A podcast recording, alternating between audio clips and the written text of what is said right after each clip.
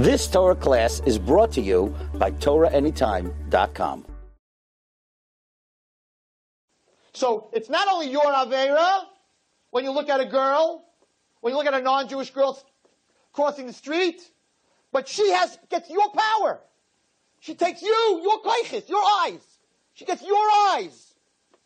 And when you watch pornography and things you're not supposed to, the people that are selling it and who wrote it, they're getting your eyes. They're getting your soul. Not just, you you got a problem. Not just did he suffer, but she ended up owning him. And worse than suffering, everybody here, is when the other side owns your neshama, is the worst thing in the whole world. To be a Jew and to go to Gehenna and to suffer so that you can go to Gan Eden, that's fine. You could deal with it. You'll deal with it and you could deal with it and you shouldn't have to deal with it.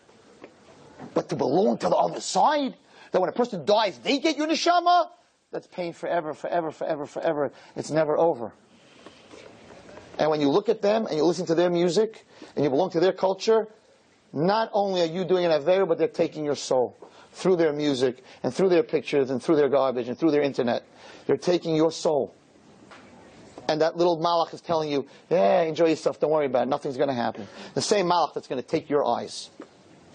You've just experienced another Torah class brought to you by TorahAnytime.com. You've just experienced another Torah class brought to you by TorahAnytime.com.